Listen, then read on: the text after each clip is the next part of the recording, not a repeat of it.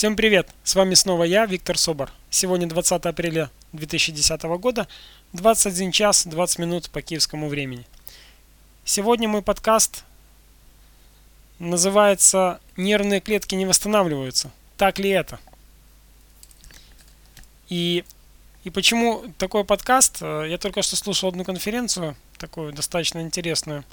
У меня неоднозначное мнение по, всему, по поводу того, что я услышал. Однако, нас-то с супругой натолкнуло на очень интересную тему. Нам в детстве говорили, особенно в школе, не нервничай, детские клетки не восстанавливаются. У меня вот такой вопрос. Сами задайте себе его тоже. Интересно, что бы с нами было, если бы наши клетки не восстанавливались? Очень часто в детстве нас убеждали в том, что мы не можем быть здоровыми, мы не можем быть э, абсолютно здоровыми, мы не можем быть абсолютно богатыми, мы не можем, мы не можем, мы не можем. А, таким образом, до школы, когда ребенок ходил в садик, он еще более-менее как-то так мог контролировать процессы у себя. Э, не секрет, что часто детки могли восстанавливать э, там отрезанный пальчик или еще что-нибудь в этом духе.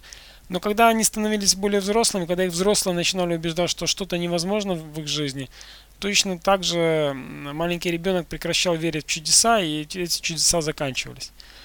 Э, на самом деле,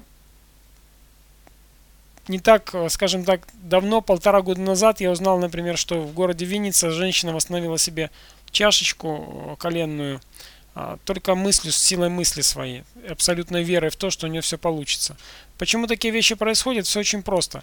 Когда вы через веру, через слова даете четкое указание своей клеточной структуре о том, что вы абсолютно здоровы, что у вас восстанавливаются какие-то функции, что вы успешный, позитивный, радостный и так далее, то весь ваш организм, вся ваша клеточная структура начинает соответствовать тому, что, э, какую программу вы ставите.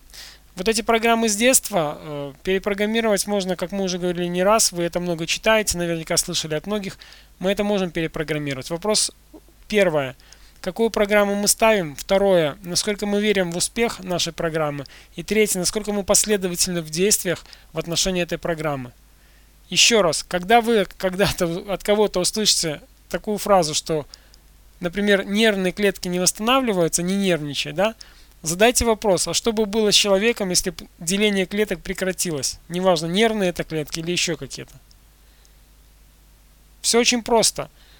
Эти установки, как говорил Рэнди Гейдж, мемы, кто как это называет, суть одна. Установки с детства, вдалбливаемые нам в голову, нашим социумом, нашим окружением, направляла творческий наш потенциал на создание страхов, создание сомнений, создание неуверенности в самом себе.